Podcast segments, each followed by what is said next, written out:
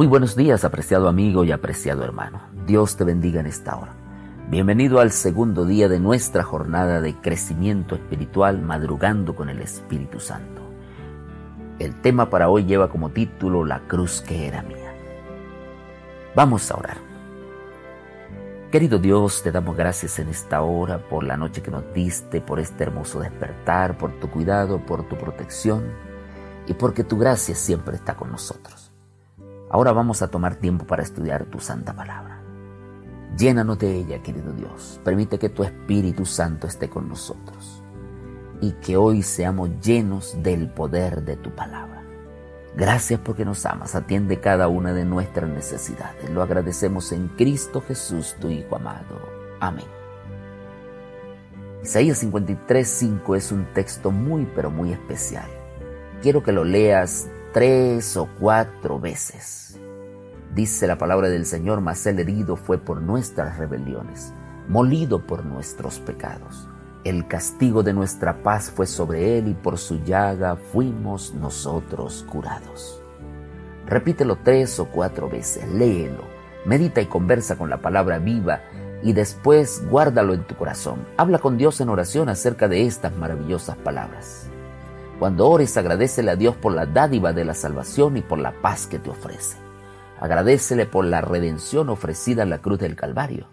Y luego entrégale tu vida y haz un pacto de compromiso para honrarle y glorificarle en todo. Pide que hoy puedas escuchar su voz y su palabra. Este es el ejercicio que vamos a hacer en el día de hoy. Pensar en el Calvario es algo muy desafiante porque allí el Rey del universo aceptó pacientemente ser llevado como una ovejita al matadero para libertarnos del pecado. La Biblia dice que Jesús dejó todo en el cielo por nosotros. Vino a este mundo a enfrentar las mayores dificultades que nosotros ni siquiera podemos imaginar. Fueron más grandes que las nuestras y lo hizo para que tú y yo tengamos salvación. Él fue tentado en todo según nuestra semejanza, pero sin pecado. Y allí en la cruz del Calvario hubo un intercambio de amor. Jesús murió en nuestro lugar.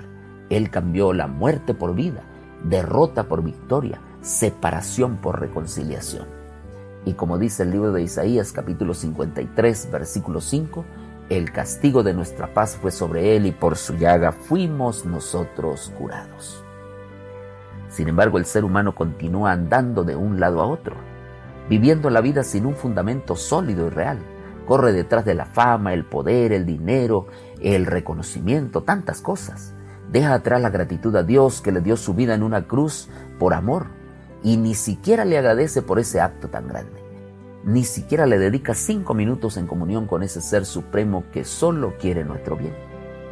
Te pregunto, apreciado hermano, ¿entiendes el significado de tu vida? Recuerda que valemos mucho delante de Dios, apreciado amigo le pertenecemos por creación y por redención. Y por ello el mensaje del amor de Dios debe llevarnos a tener un compromiso con Él. Quiero que medites también en Jeremías 31.3 y en Juan 14.26. Lee y estudia estos dos versículos. Deja que Dios siga hablando a tu vida. Que nuestra oración en este día sea, querido Dios, hoy anhelo cambios en mi vida. Quiero tener un corazón agradecido a Cristo por lo que Él hizo por mí. Entrego mi vida manchada por la indiferencia y la rebelión. Señor, tómame y transforma mi voluntad. Entonces ahora arrodíllate y dile a Dios todo lo que sientes después de haber disfrutado de estos momentos de comunión con Él. Y recuerda orar cada día por la renovación del Espíritu Santo. Orar por los amigos que estás orando. Vive en la presencia de Cristo, da testimonio del Evangelio, adora a Dios con tus diezmos y ofrenda de manera sistemática y sigue creciendo en Cristo Jesús. Que Dios te bendiga grande, rica y poderosamente.